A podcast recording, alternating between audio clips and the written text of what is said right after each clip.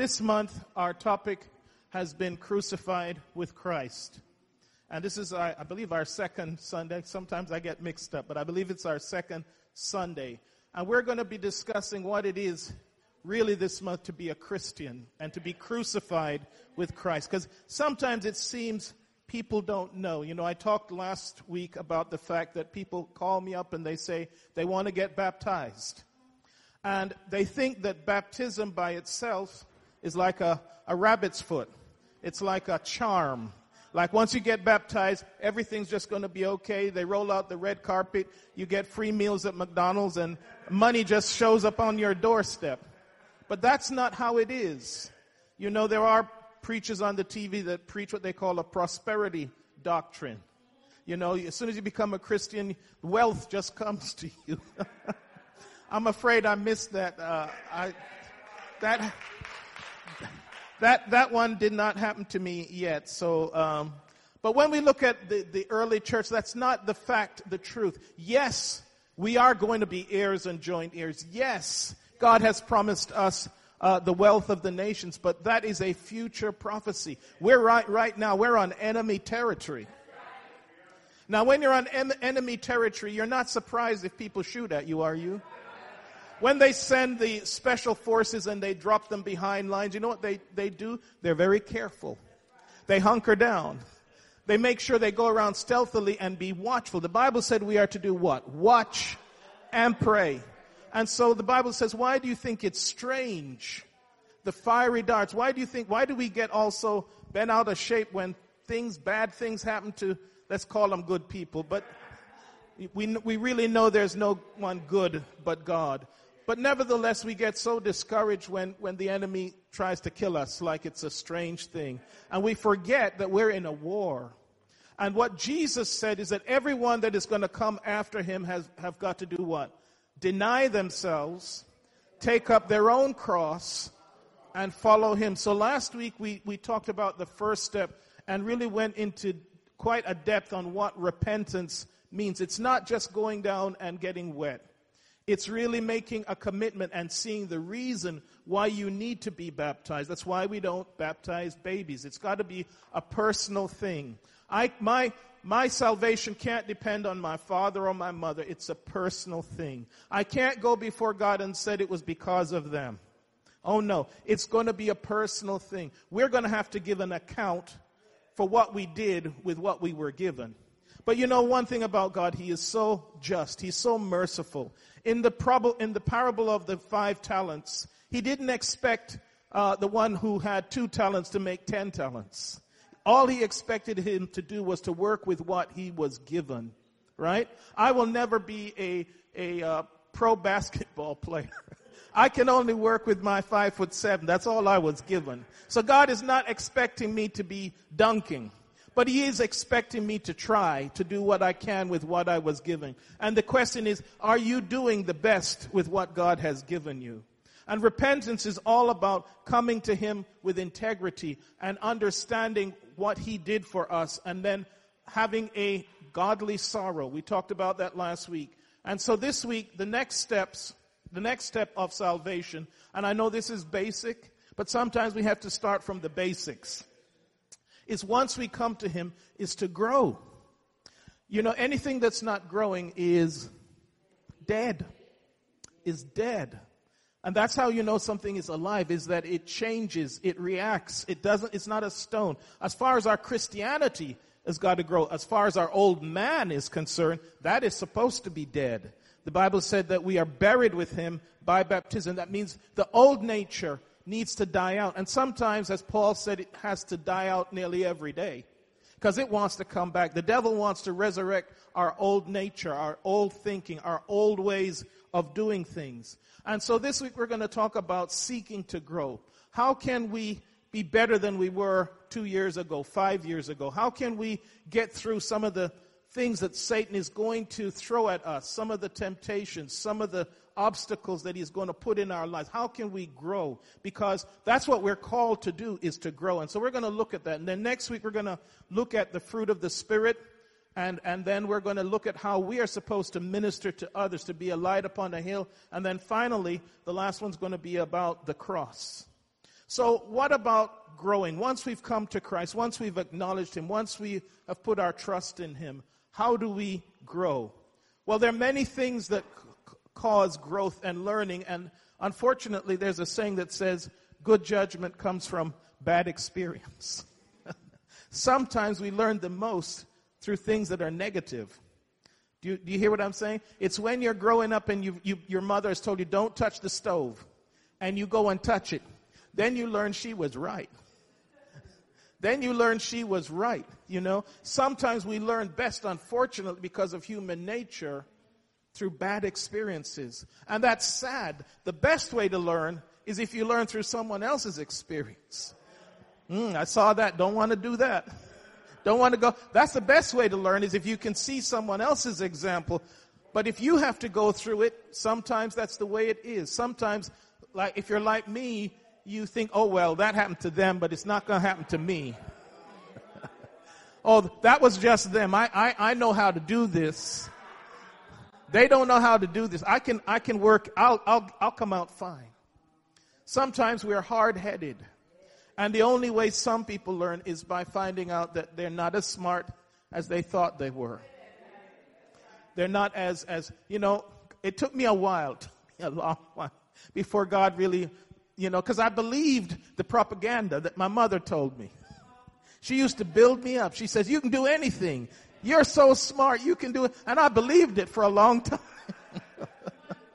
and it's, so that kind of set me up to be trying and doing things I had no business trying because I thought I could do anything. But we can only do anything through Christ. I can do all things through Christ that strengtheneth me. I found out I can't do all things through me. But my mother used to tell me, you know, she used to build me up and, and, and give me this, this, this confidence. I, I did not lack confidence in my teen or 20s. It, it was only probably, and I said it took a while, till my 40s before I, I started to realize, wait a minute, you're not, you're not all you think you are. And when I started to really take time to look back on my life, I realized that at all the critical steps, someone had interfered. Someone had saved me. Someone had delivered me. Most of them I can't even tell you. They're too embarrassing how God delivered me. Uh, I, have told this one before, but you know, I failed this exam at, at, at, college that would have really kicked me out. I'd have lost all of the, the financing and everything. And I failed it the second time, and that should have been it. They, that should have been it. That should have been the end of it. But God did a miracle for me. They never did this ever. They let me set, sit that exam a third time. Just me. Just me. They had this whole college thing and me, and God allowed them to let me take it again. Now that's a miracle. When I look back on my life, I realize it was nothing to do with me. It was just like, that was just like Peter fishing all night and catching nothing.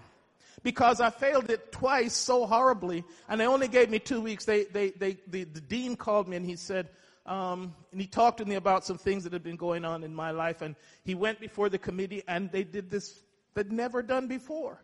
They said, We're going to allow you to take this again, but you've only got two weeks. Now, how could I go from, you know, so bad to passing? And he said, But you're going to have to pass it with even a higher grade. And you know, God did a miracle. It wasn't nothing to do with me, it was His grace and His mercy. So when I when I got in my 40s and I started looking back on all the and that's just one. That's just one of, of too many.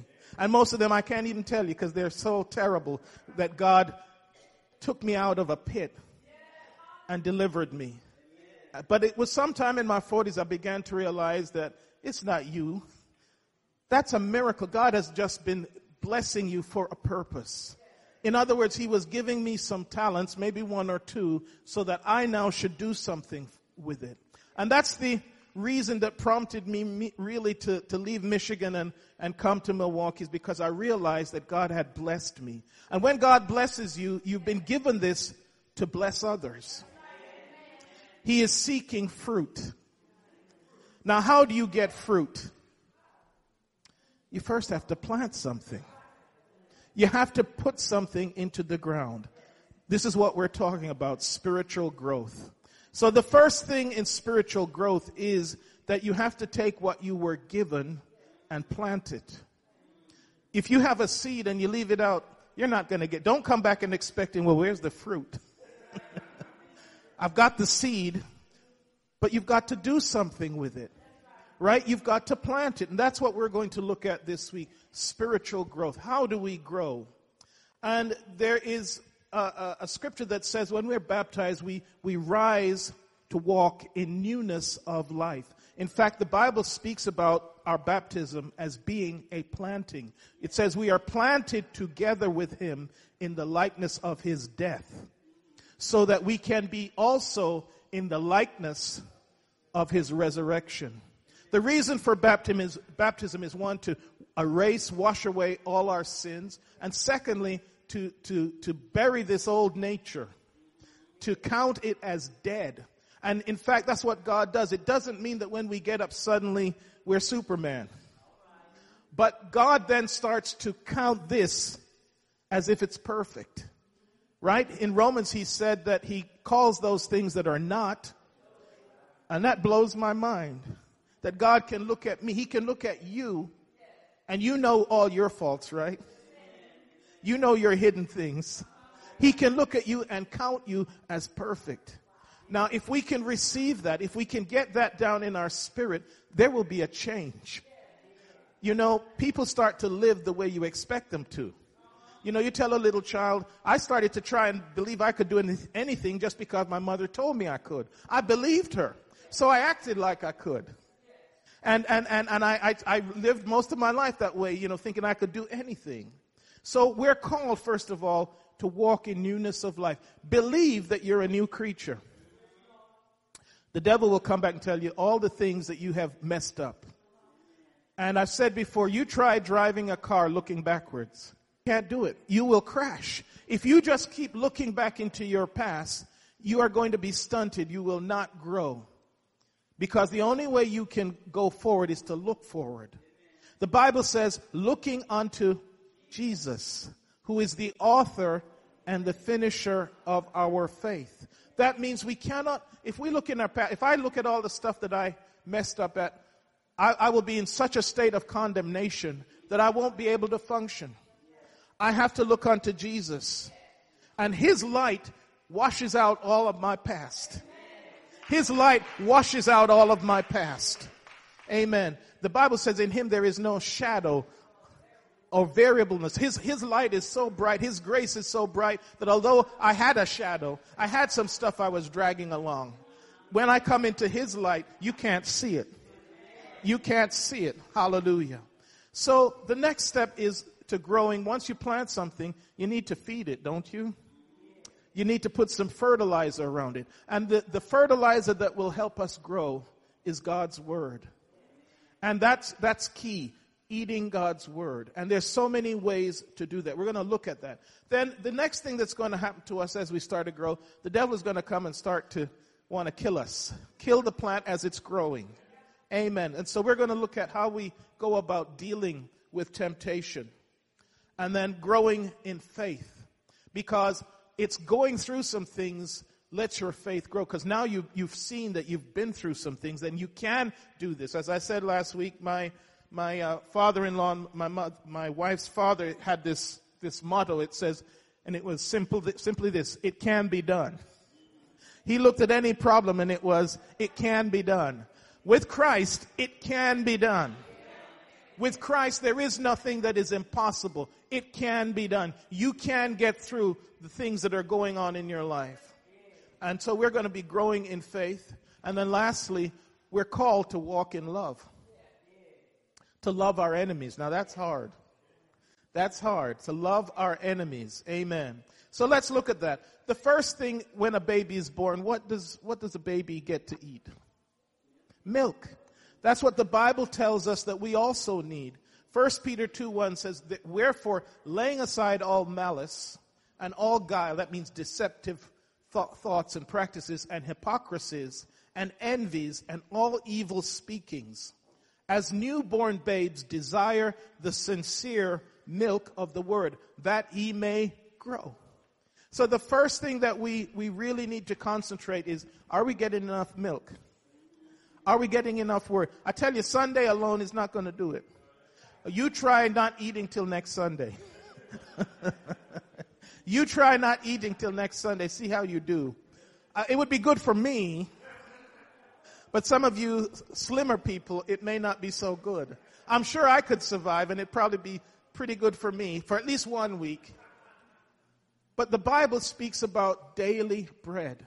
We have the example in the Old Testament that while they were in the wilderness, God provided daily bread. We need daily bread. That's, you know, you wonder, well, why am I weak? Why can't I handle stuff? Well, if you don't eat, you, you usually end up being weak.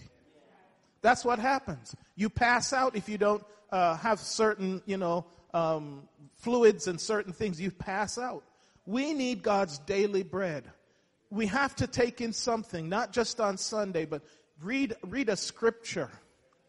Amen. I've got a ton of scriptures in my message in the next service that I think some of those would, would really be good to eat. We, we need daily bread. Find something that is going to be positive to listen to, to encourage you, to lift you up. Because without that, you're not going to easily, you're going to be weak. And in a weakened state, then you're a pushover. Then you're a pushover, right? So we need the milk of the word. As newborn babes desire the sincere milk of the word that he may grow thereby. As I've said that you should get a scripture every day to meditate upon. Just pick a scripture that you can meditate upon. And it can be a simple scripture, you know, like uh, Psalms 23. Everybody knows that one. The Lord is my shepherd. Just those few words, the Lord is my shepherd. And you start thinking about that. What does that mean? He is my shepherd. Well, the shepherd cares for his sheep. You start just meditating on it. The Lord is my shepherd. The Lord is, just those three words can be so powerful. The Lord is, that means that there's going to be decisions you have to make tomorrow, right? There's things you're going to confront. And you just start telling the world, the Lord is my shepherd. I shall not want. He is going to provide that daily bread. So we need the milk of the word and it's, it's not as hard as it is. You have to start a discipline. As I've told you before, when I wake up in the morning, because I wake up later. My wife is almost never in the bed. She's got a discipline. I'm sorry to, to pick on you. But she gets up like at five and she goes in the bathroom and I, and, and I don't see her because she's, she's in her word and I know that's her, her time to, to get some meditation. Amen. Me, it's my car. And I get in my car, I put on my glasses and I put on my music and I start to worship and I start to thank God for His goodness and His grace. And I have to put on the glasses because most of the time I start crying. I don't want people looking at what's happening with him. I don't, I don't want any, but that's my worship time. In my car, I, I, I, especially if I have to drive somewhere, I put on my, my, my tape and I start to just thank God. And I'll play the same song. I've done the same song for four hours. I'll put on a song that ministers to me and I'll play that thing for four. I've done that before. From here to Benton Harbor, I've had the same song just on repeat and I'm just thanking God for His mercy and His grace. And, and you, uh, shall I tell you, the times I've been at my strongest is when those, t- when I have had that time, when I've had that meditation. You see, we cannot grow spiritually unless we're getting fed. That's why people who avoid church or, or, or, or skip meals, they may be, uh, if you could see them in the spirit world, you know, they, they, they would be a, um, a case. they would be like some of these people in these camps spiritually because they have not been feeding on the word. Now, the Bible says that we should walk in newness of life. You know, the first thing when a baby is born, of course, they wait for that first breath, that first cry. If they don't get it, they start sucking out all the stuff and trying to get that baby to respond. And what we have to understand is that when we're born again, we get, you get the, I don't know what they call onesies or the six month, is that what they call? I don't know. We put on that first clothing. We're so excited about what God has done. You know, and we're, we're, we're, we're been born into the kingdom. And what makes us newborn is that we now have to grow. And babies grow extremely fast when they're first born. Why? Because they're getting that milk. They're getting that rich stuff. You know, they say if you were to keep growing like you did between uh, zero and one the rest of your life, we'd be all giants. Imagine if we could do that spiritually. Imagine if we could do that spiritually. We have to have the milk of the word. And we're going to look at some more things about how we go about as, as, as a baby. You know, if a baby doesn't grow, then there's something wrong. We expect, you know, these mothers, they get together and they start comparing. Well, mine started to walk at 10 months. Well, mine started to walk at 6 months. you know, why? We're looking, we're looking for growth. We're looking for markers. We're looking for certain things. And if we don't, we start to get worried, right? If they don't, if they're not walking by like, you know, 16 months, then, then something is probably needs to be looked at. Right? So as Christians, we too should be growing. The things that bothered you 10 years ago, hopefully, uh, they're not going to bother you as much. Yes, you're going to feel some things, but you know you've been through some things. You're not scared as you were before because you've been through some things. You've had some growth experience. Paul in Romans says this the first thing is to not be conformed. Don't let peer pressure put you back in the world's mold. And be not conformed to this world, but be ye transformed by the renewing of your mind. So, one of the first things we've got to do is to change our thinking, change how we look at the world, change how we view issues, right? change our approach in our thinking. And that can only be done when we submit our thoughts to God. That doesn't mean we won't have stupid, ridiculous, even evil thoughts just try and come in. And as I've said to you before, sometimes I have to say to myself, where in heaven's name did that come from? Why am I thinking this way? That is so ridiculous. And I have to consciously think about something else to get rid of that thought. Yeah, the devil will attack your mind because he wants to, to get you on a path out of meditation, out of God's word. But the scripture is saying that we can be transformed. God would not put it there if it was not possible.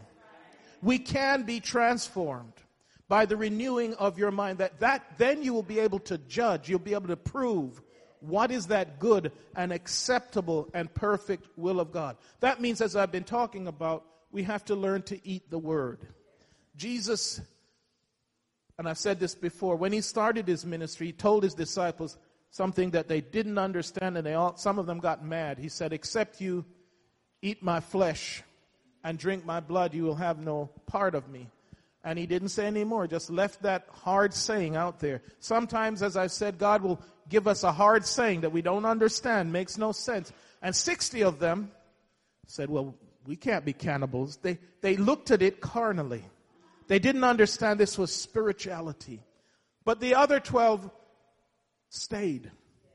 They didn't understand either, but they trusted. There will be things that come in your life that you will not understand that makes no sense. That you, you have, you're, you're asking God why and God doesn't say anything because he's seeing if you will trust him. And he looked at Peter and says, you guys want to leave as well? But Peter said, where shall we go? Here, here comes down to the words. Only you have the words of eternal life. Right? He knew. He may not understand what's happening. You may not understand what you're going through. It may look unfair. It may look crazy. But you have to trust. You have to be able to trust who it is who gave you those words. You know, if someone you really trust tells you something, you're not going to just dismiss it. Now, if it's a crazy person on the street, you know, gives you the finger or something, are you going to spend the rest of the, the day worrying about it?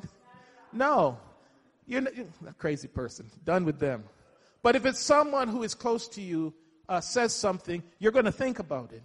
See, it was because those 12, I believe, were closer to Jesus. They thought, no, he can't be meaning that. We don't know what he means, but we're going to wait. And it wasn't until three and a half years later, on the night of his arrest, that he took the bread and broke it and said, This is my body that is broken for you.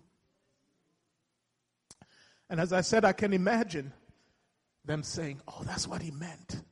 Sometimes you have to wait and grow to understand what God is saying into your life. Sometimes at the time it doesn't make sense. Sometimes he lets us go through the valley of the shadow of death for a purpose so that we can understand some things that we won't understand any other way. Psalms 1 1 says, Blessed is the man that walketh not in the counsel of the ungodly, nor standeth in the way of sinners, nor sitteth in the seat of the scornful. You know, we can't, we can't be looking down on people. No, because, but for the grace of God, I could be there. Right? But for the grace of God, that could be me. But his delight, and this is where the meditation is, his delight is in the law of the Lord, and in his law doth he meditate day and night. The times when I have been the strongest is when God has been giving me a word that I, I just realized the revelation. It gets me so excited. I go, wow. That's awesome, God. Now, now things start to click in my head and I, and I start to realize that this is, God is so great. He's got this all worked out. Our little puny intellect can't understand some things, but if we will wait, there will come a day like it did on the, that night where all of the things he said to them started to make sense. In fact, the Bible says he opened their understanding just before he left. That means for the three and a half years they were with him, a lot of things he did, they had no understanding. He, he, he opened their understanding. He prayed that their understanding would be open because they didn't even understand why he had to go to Jerusalem, why he had to die. There will be things in our lives that when we're small, we don't understand. Or we understand incompletely. As I've told you before, when I was three and four and I heard my dad said he went to work to make money, that's what I thought he was literally doing. he was at some place making money. That's what I thought.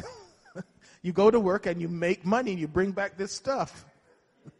he made money. See, our understanding sometimes is so puny. And that's why we have to trust God. And Bible says, do what? Lean not. See, my understanding of what, what really is happening may not be all that's happening. Elijah, Elisha's servant saw they were surrounded and he thought, man, we're in big trouble. They've sent this whole army just for me and you. What are we going to do? The whole city is surrounded and they, they want me and you. They've come to get me and you. And Elijah, Elisha says, Lord, open his eyes. When he opened his eyes spiritually, he saw that the whole mountain was surrounded with angels. See, what we're looking at is not the whole truth. You may look at your sad situation and say, man, there's no way out of this. I've said that many times. I, I know I've said sometimes, I don't know how this is going to work out. Because I cannot see how it's going to work out. But that's good because I'm not God. I'm not God. But when we start eating the word, it starts to give us spiritual strength. In Psalms 1, 2, it says, but his delight it says, Blessed is the man that walketh in the counsel, not in the counsel of the ungodly, but stand, nor standeth in the way of sinners, nor seeth, sitteth in the seat of the scornful. It's talking about a blessed person. But his delight is in the law of the Lord. In other words, in God's word. And in his law doth he meditate day and night. I love when I find a spiritual puzzle where something in the word I don't understand. I start meditating. I say, well, what does this mean, God? And it may be months. Maybe I'll put it down and come back and then suddenly one day I'll read it and a light will open up. You know, a light will shine. The Bible says that that person who meditates is going to be like a tree planted. Remember what I said about growing? You have to be planted. And then you have to have a place of nourishment. It says planted by rivers, not a little droplet, rivers. The biggest trees are on the banks of rivers. Why? Because they have a constant flow of water. He will be a tree planted by rivers of water that bringeth forth his fruit in his season. His leaf also shall not wither, and whatsoever he doeth shall prosper. Let's say that together. Whatsoever. Do you understand what the scripture is, is saying? You want blessing, you want growth, you have to be planted. You have to be at a place where you are getting nourishment, spiritual no- nourishment. Psalms 104:34 says, My meditation of him shall be sweet. I will be glad in the Lord. You know, when you're in love with someone, what do you want to do? Spend time with them.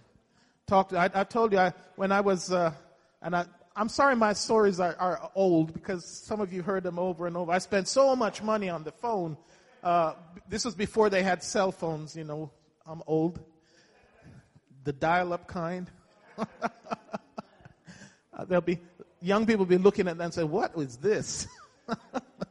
but I spent so much money before I was married when we were kind of dating because you wanted to talk to that person. It didn't really matter what you were talking about. how's the weather? what you doing? because you're in love. You just want to be in that person's company. We need to get in love with God. How do you get in love with God? It's when you realize that He loves you. That He, first of all, that He's real. That He is tangible. That means He can touch you and you can touch, but you have to believe that. Amen. He shall be like a tree planted by the rivers of water. Let's go a little bit more because this is so important about spiritual growth is eating the word. In Psalms 19:14 it says, "Let the words of my mouth and the meditation you know, it's such a simple thing and yet it's a hard thing it seems for us to do. But the Bible says that they that are led by the Spirit to them gave he power to become the sons of God. And people think it's, a, it's something really high and deep and profound. But being led by the Spirit is really, when you start to study it, it's being what you think about. And the meditation of my heart be acceptable. The Bible says some really um, amazing things that we don't think about. You know, the disciples were uh, one time eating with some dirty hands. And of course, the, oh, they hadn't washed their hands. I don't know if they were dirty, but ceremonially, the Pharisees would not touch anything. Even if they just washed their hands, you know, an hour ago, they were going to wash them again before they ate. And they saw his disciples eating without doing this ceremonial cleaning. So they started to mumble and criticize and carry on, you know. And Jesus said something so profound that, you know, that's not the way we would have thought. He said it's what comes out of a person that defiles them. In other words, it's what you say that defiles you. That's why, and this is one of my weaknesses, you should never verbalize negative thoughts. Because you're, defi- you're, you're giving them power. You, it may come into your mind, but don't say them. Do not say them because it's what you say defiles you. And if we could just go for a week saying positive things, it's, it's so hard because by, by nature, at least me, a man, you know, I tend to be to be dour and, and want to be critical. But if we could fast even negativity, that would be such a growth spurt. We would, we would experience such a blessing. Do you think you could go through a day without saying something negative? You know, it's like those um, baby showers where they, where they say you're not to say I. You know, been to those baby shows where they have those games and, and you, you, go around with these pins and if you say I, you have to give up your pin. Imagine if we go through the week because the devil wants to take your pin. He wants you to say something negative. But imagine if everything that came out of your mouth from Monday to Friday was praises. You know, my dad used to tell this story about this, this guy and he would come by and he, and he was always angry and mad and someone came and said, Good morning. He says, What's good about it? you know, but imagine if all of our, all of our speech, the Bible says, was salted with praises. When you wake up, say, Thank you, Lord, for a wonderful day. It could be snowing outside. But joy is not necessarily outside, it's inside. Let the meditation, let the words of my mouth and the meditation of my, this is a sign of how much we've grown is how much negative stuff we spew out. And I'm just saying, if we were not to do that, we would have a great week. Try it. Let's all try it this week. Let's try. Even start with one day because, you know, a week is a long time. We can see a negative situation, but we don't have to give speech to it. We don't have to give it a framework. What we can say is, thank you, Lord, because, and we know that all things where even if it's a bad situation, God can take that negativity and turn it around. Amen. Jesus showed us how to do this. When Satan came to him, he was hungry. He was in a, a starving situation. And Satan said, well, you just turn that, you can do that. And he, he reminded him how we should truly live. He said, but he answered and said, is written, man shall not live by bread alone. That's why we're weak. That's why we don't get our miracle. What does it say? But by every word that proceedeth out of the mouth of God. You want to be strong, you want to grow, get a word. Get a scripture every day. Don't leave home without it. You know, nowadays, people get in a panic when they can't find their phone. Where's my phone? Where's my phone? I mean, it's the one thing now that is probably on you even when you don't have money, right? Is your phone. But what if we got a little scripture and wrote it out and took it with us and don't leave home without that in our pocket? And when, when you're under pressure, you just bring it out. I can do all things through Christ that strengtheneth me. Right? What are you doing? You're speaking words. And the Bible tells us that the words that we speak, that He speaks if you got the Holy Ghost, they are spirit and they are life. Every time Jesus told, uh, told the people that they were going to have to do a miracle, he said, You got to speak to your mountain, speak to your situation. And it's similar with God's word. Every word that proceedeth out the mouth of God. 1 Timothy 4:15 in his instructions to Timothy because he was training him, growing him in other words. This is what Paul told him. He said, "Meditate upon these things." All the things he had written to him, he's telling him, he's telling him, "Go back over it. Go back over and meditate. Get every last drop out of it. Meditate upon these things. Give thyself wholly to them that they that thy profiting may appear to all. Once you meditate on God's word, it's going to come out.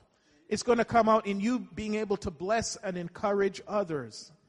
You know, there's certain people I like being around because they're always in a good mood. Who likes being around a sour, grumpy? I've shortened the, you know, the word is disgruntled. And my wife and I have a joke. And I say to her, instead of saying disgruntled, I say, Are you gruntled? That's my new word when maybe, I'm not saying she's in a bad mood now. I just say, Are you gruntled? Are you being gruntled right now? And usually she laughs. Now I can be, I'm, I'm, not, I'm not being unfair. I can be that way too. I can be in a sour, I'm human. But what I'm telling you is not my words, it's God's words.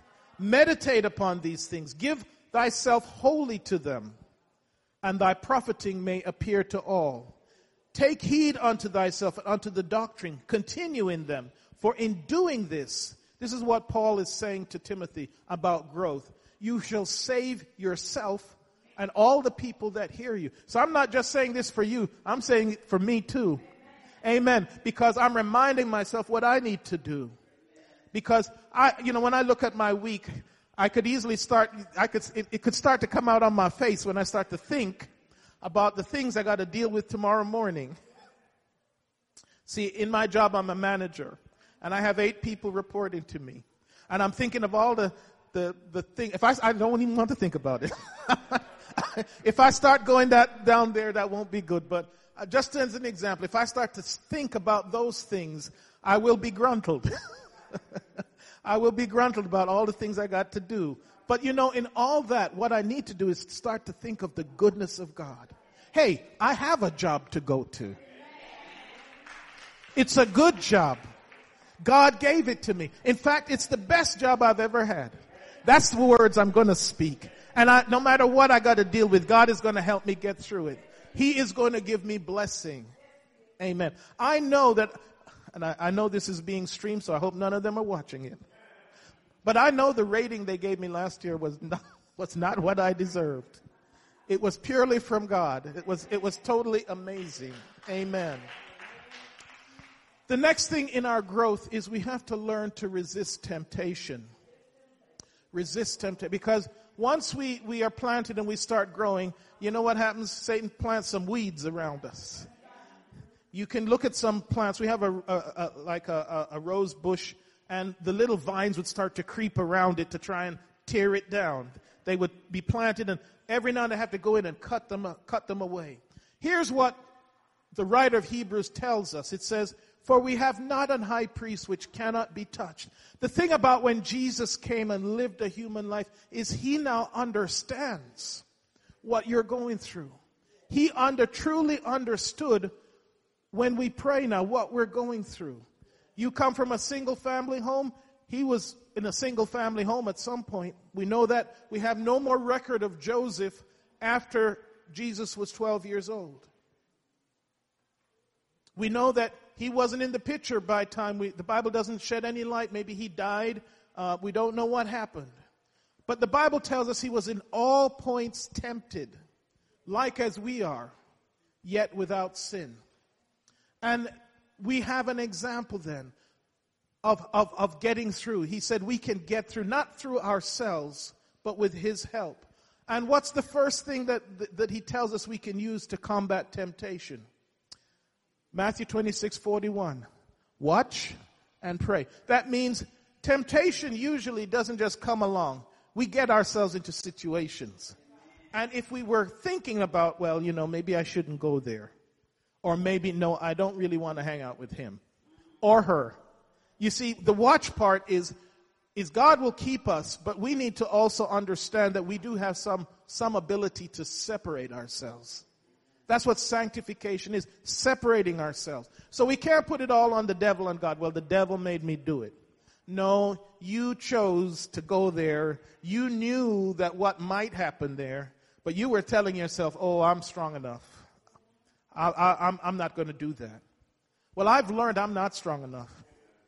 So that's why I have to watch for certain situations because I'm not strong enough.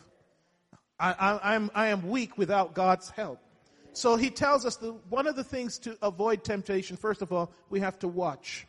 We have to think about, okay, someone invites you somewhere, ask some questions.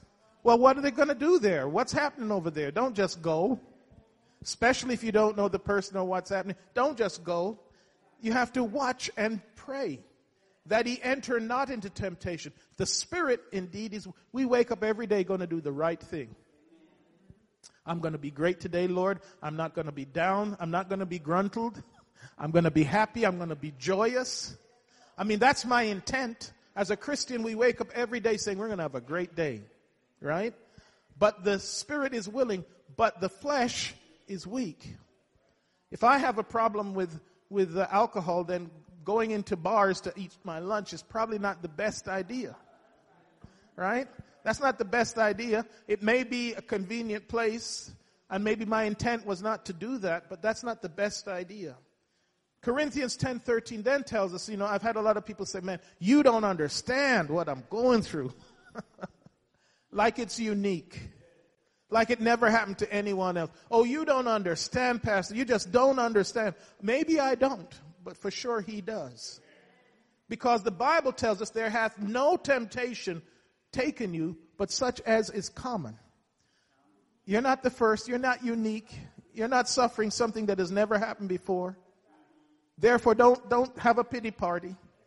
You got to gird up your loins and say, I can get through this. I can deal with this. We are more than conquerors.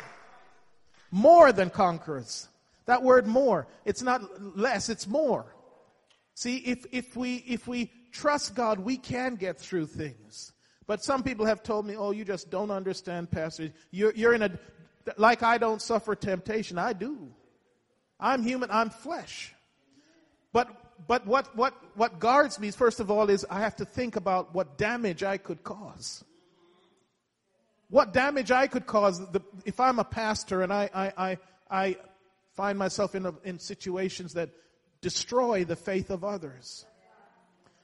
I have to watch and, and, and pray and ask God, okay, first of all, I got to not, not respond to certain things. Go out, of, I have to think in responding to certain things and, and make sure that I'm not putting myself in positions where I can be tempted.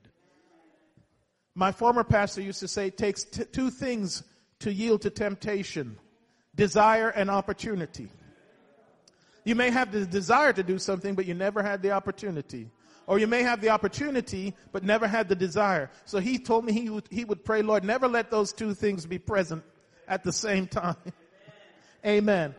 And the Bible tells us that we can pray that the Lord will not let us leave us into temptation.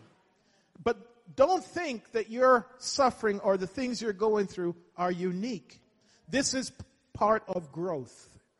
This is part of growth. There hath no temptation taken you, but such as is common to man. But God is faithful, who will not suffer you to be tempted above that you are able, but will with the temptation also make a way to escape. So always look for the way out. Look for the way of escape. Let's look at that in, in, in an Old Testament example. You all know the story of Joseph, right? As a young man, he was, he was put in charge of Potiphar's house. And of course, uh, Potiphar's wife must have had too much time on her hand. And she saw this young man and wanted to have relations with him. Genesis 39, verse 7. And it came to pass after these things that his master's wife cast her eyes upon Joseph.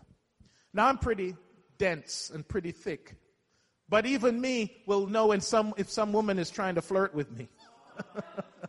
it may take a while because I'm so stupid, but, but after a while, okay, I need to get myself out of this situation, right?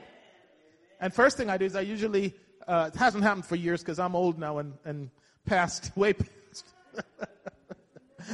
but, but in times past, in times past, so she, she comes out really brazen, lie with me. But he refused and said unto his master's wife. Verse 12. So this wasn't enough. Finally, she caught him one day when it was only him and her. And she caught him by his garment, saying, Lie with me. And he left his garment in her hand and fled and got him out. That's the key when you're facing temptation. Flee. Get you out. Run from the situation, Sister Brownie.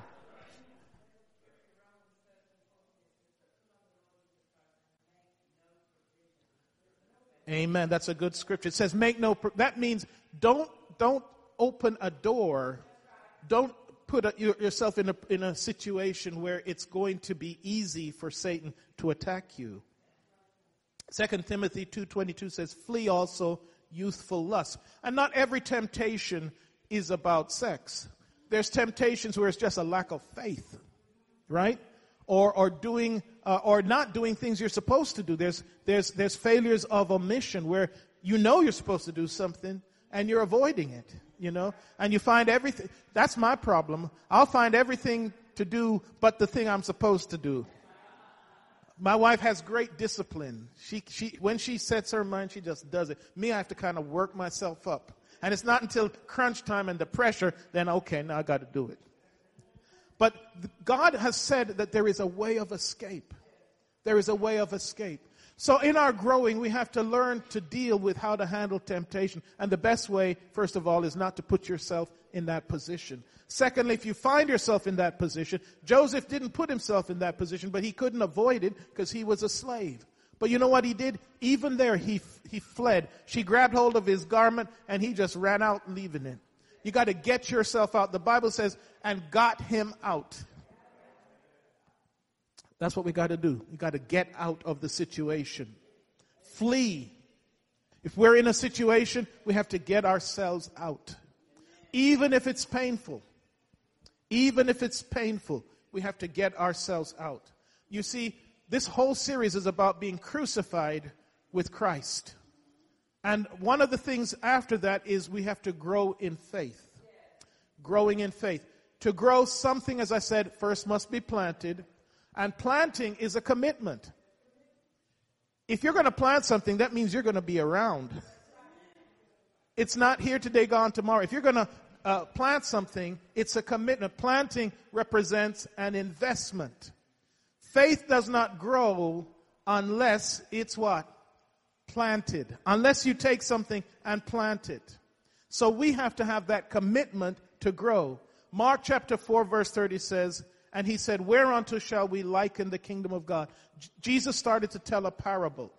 And he says, with what comparison shall we compare it? And he says this, it is like a grain of mustard seed, which is one of the smallest um, herb seeds which when it is sown in the earth, it is less than all the seeds that be in the earth. You may feel you have no faith. You may feel, I am the least. I'm, I'm struggling. But try and plant your seed somewhere. Don't let it just stay on the shelf, shelf I should say. Plant it in something.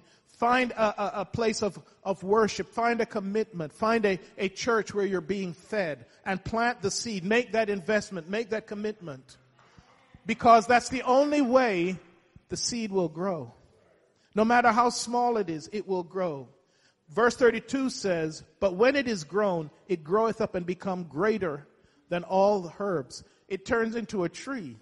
You know, mostly herbs don't grow more than a bush, but a mustard seed, and I wish I'd put a picture of it, it actually can grow into a tree. But when it is sown, but when it is sown, let's say that, when it is sown. See, that's the key to growth, as I said at the beginning. If you're going to grow as a Christian, you got to plant yourself somewhere. But when it is sown, it groweth up and becometh greater than all the herbs and shooteth out great branches so that the fowls of the air may lodge under the shadow of it. When it is, when it is grown, it helps others. It helps feed others. So your faith, when it is sown, grows. And how does it help others? Because when you start to tell of what God has done for you, it inspires others. When, when, when, when, when you've, you've given a testimony of how God has miraculously delivered you, how He's taken you out of trouble, how He's healed you miraculously. You know, I think one of the things that has helped my faith was just hearing my father's testimony as he was growing up. You know, he, he was born in Jamaica, and at the age of 16, he gave his life to God. And just listening to how he was raised and the hardships and the poverty he came from, and how through all his life, he passed away in, in uh, 2011. He was, I think, 86. That's what inspired me to watch him because obviously, as part of his family, I could see his life. And I saw the things that he went through and how he was steadfast no matter what, all the things that, that came against him in his life. And his faith is what inspired me that I can stand here now because I saw it. I saw that it was real. I saw a, a, a true man of God. I saw him live a life of faith, of commitment, and never giving up, even though he had a lot of things happen in his life. And he would tell me some of the miracles of, of healing that God did with him. He suffered very badly for, with asthma for most of his life, even into his adulthood. And he describes the day when he he, he just got tired of it and just wanted to die because he, he had an asthma attack and couldn't breathe. And back then they didn't have the medicine or the treatments that they have today. And he just started to pray and fast and ask God. And suddenly there was a miracle. And from that day he never suffered another attack. He would tell me these miraculous events and stories. And that's what anchored my faith. You understand? His mustard seed had grown into a tree. I remember once going up to Canada to visit at a funeral, and this, this pastor came up to me, and he said to me, um, you're, you're so-and-so's son, aren't you? I said, yes. Well, he told me he baptized me way back in 1960.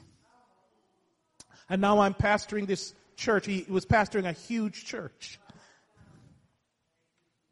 You see, the seed that is planted today, that, that blossoms and grows, can enlighten and feed so many other people. You may think that your faith is nothing, but if it's planted, it can feed other people. It can bless other people. It can lift up other people. So as I said, planting your faith means committed, not just to being planted, but to action. It took something to plant a seed. You have to prepare the soil. You have to dig it up. You have to fertilize it. Here's what James says about faith. Even so, faith, if it had, hath not works, is dead, being alone. The seed just sitting there doesn't do anything. It can't feed anyone. But if it's planted, it will multiply. It will multiply. Verse 18, Yea, a man say, Thou hast faith, and I have works. Show me thy faith without thy works. If you believe, you will act upon that belief. If you believe there's a $200 here under that planted pot for the first one who gets it, you know what you do? You'd, you'd race everybody down there to pick it up. You would, you would, you would perform an action. So just saying I believe in God is not enough. If you truly believe, there will be some changes. There will be some actions. Thou believest that there is one God, thou doest well. The devils also believe and tremble. But wilt thou, wilt thou know, O vain man, that faith without works is dead? Was not Abraham our father justified by works. God told him to offer his son, which made no sense. Why are you doing that? God, you told me that, that I would have a son. Why are you, why are you telling me I'm to kill him now? It makes no sense. But because he was obedient, trusting that whatever happened, God could raise him back from the dead. Even if I killed him, God could raise him back from the dead. Was not Abram our father justified by his works? Amen. Because of what he did, God uh, uh, proving his faith by not just saying it, by acting it out, God called him the father of faith. 22, seest thou how faith wrought with his works, and by works was faith made perfect. When we, when we act upon our faith, that's when God knows that we are really in this thing, that we are, our faith is not just words. One other scripture says they, they praise me with their mouths, but their hearts are far from me. God expects if we say we believe him to then say, God, what do you want from me? What is it in my life that you desire of me? How can I please you? There will be a, an action to your faith. And of course, that comes, as I said, faith comes from love. Right? You trust someone whom you love. You tend not to trust someone who, you, who is your enemy. And so faith, the Bible says, works through love. You have to have a, a, start to have a love for God. See, we have to be walking in love to understand and to really have faith. It's because I know God loves me, I can come to Him in prayer. If, if I knew He didn't love me, then I'd have a great difficulty praying, right? But because we believe and we're told that God loves us, as Hebrews 4:16 says, we can come what? Boldly to a throne of grace, not timidly. You know, when you have a little 2-year-old, even if you've just smacked them and they're crying, what are they doing? because they, they love you. They, even though they, they're, they're, they're mad and they don't understand what you did, they're still running. They're crying, but they're coming to you. And most of the time, you just have to pick them up.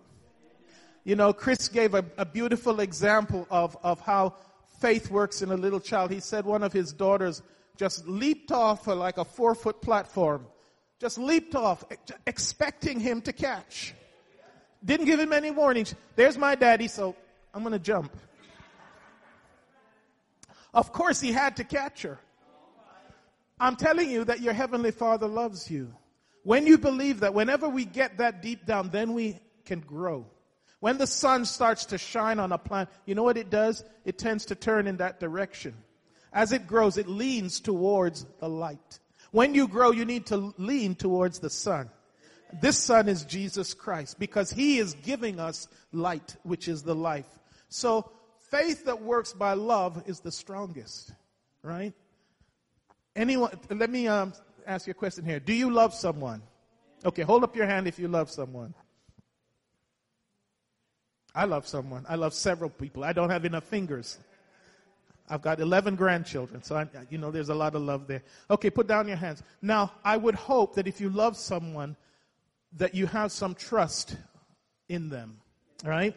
If it's a parent, for the first two or three years of your life, you had nothing to do with living, really. Not really. Someone diapered you, someone fed you, someone washed you, and here you are now grown up.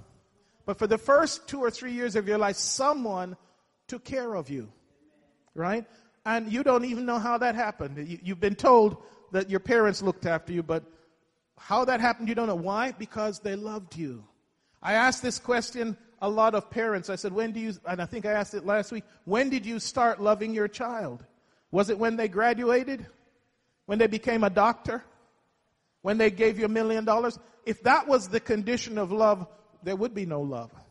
But we love because of relationship. As soon as the baby is born, as soon as you go down in that tank and, and, and give your life to God, there is a certain thing that happens. You become adopted into the family of heaven.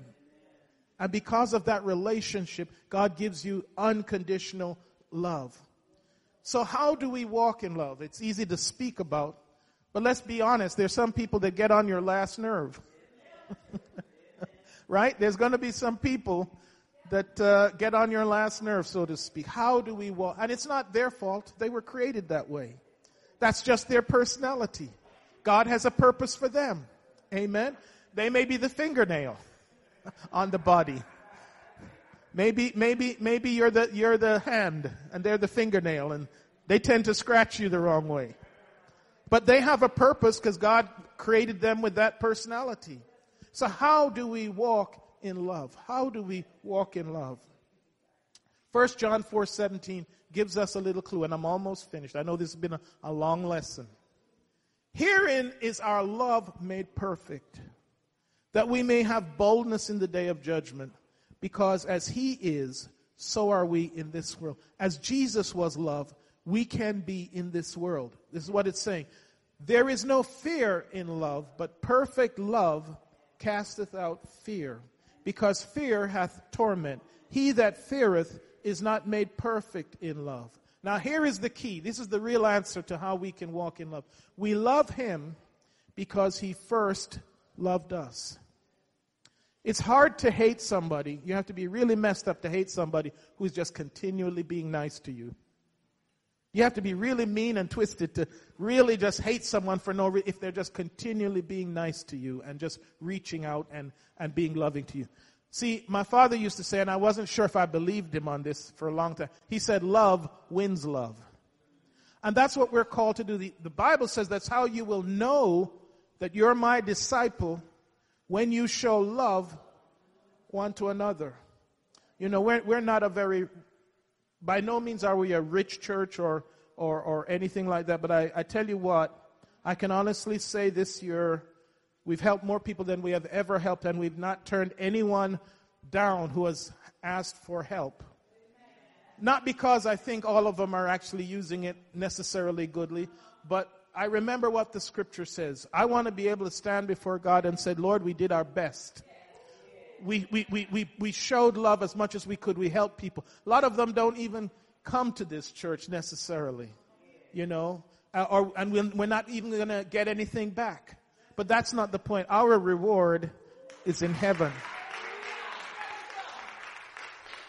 We love him because he first loved. Why, why I can love is because I know how I was, how I am, and yet God loved me. Yet he came down and died for me. Yet he reached out and gave me his love. But to love someone, you have to know them. It's hard to just love someone you, you have no knowledge of. And so that's why we are commanded and encouraged to get to know God. Relationship, love comes once we know someone and we start to see their character and we, we admire their, their personality. And that only comes with knowing them. Growing in love requires growing in knowing. It's the knowing that enables love to grow and becomes productive. Genesis 4 1. And Adam knew Eve, his wife, and she conceived. And the thing about that kind of intimacy, it births something. It will birth something. When you get that intimate with God, something is going to be born into your life. The more you know of Him, that's why the Bible says, in all thy ways, acknowledge him, and he shall what? Direct that path. In the Hebrew, that word acknowledge is the word, the Hebrew word yada. It means to know. The more you know of God, the more he can direct your paths. And, and to me, one of the greatest and, and amazing verses, and there's so many, you can stand. You can stand with me. Is this verse in Philippians chapter 3, verse 10. And here is Paul writing to the Philippian church, and he's writing from prison. He's in prison after 30 odd years of ministry. This is not an, uh, something he's writing as a newborn Christian. This is after 30 years of ministry, after starting many churches, after being the apostle to the Gentiles, probably the greatest apostle to the Gentiles in the New Testament. And this is what Paul says, that I may know him you understand what he's saying? He means he's still growing.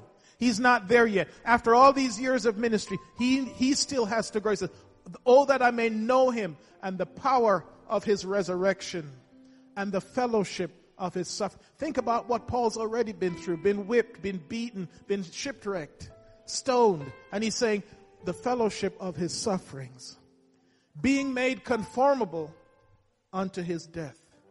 He's saying, I still want to know him some more. The person you love, you want to know more. You know, like they ask these tests, what, what's their favorite color? Uh, that's a shallow knowing. But we need to know God on a depth and a level that we can really have that love. Hallelujah. And when we know that, then we are at the point when we can be crucified with Him. Hallelujah. Amen. This lesson is all about being growing and how we can grow in Christ and grow in love and grow in faith. And I hope that some of the things that I've said today you will remember tomorrow. Meditate upon the word. Find a scripture. And I guarantee you, I guarantee you this week you will have a powerful week. You will be successful in overcoming some of the things that the devil wants to bring into your life. Hallelujah. We're going to close this Sunday school and, and we're going to pray. But I want, as we, we pray, that you will meditate right now upon your relationship with Him. And ask God that you will grow in knowledge and the love. Hallelujah. If you could bow your hearts with me. Father, we thank you this morning. Lord, that you've enabled us to learn your word. Oh God, that we can grow, that we can change. Hallelujah, that you can conform us to your mind, that we can be renewed in the spirit. That Lord, we pray right now for everyone who is here. Lord God, that you will touch our hearts, that we will grow in faith. Hallelujah. That we will grow in the knowledge, Lord God, that we will remove the doubt, Lord Jesus. Lord, that you will come into our situation, the trials that we're going through right now, Lord, we just give to you, Lord God, because you can be in our situation. You have been there before. We ask for strength, Lord God. We ask, oh God, that we will endure. We give you the praise praise and the glory in Jesus' name. Give God a praise offering this morning.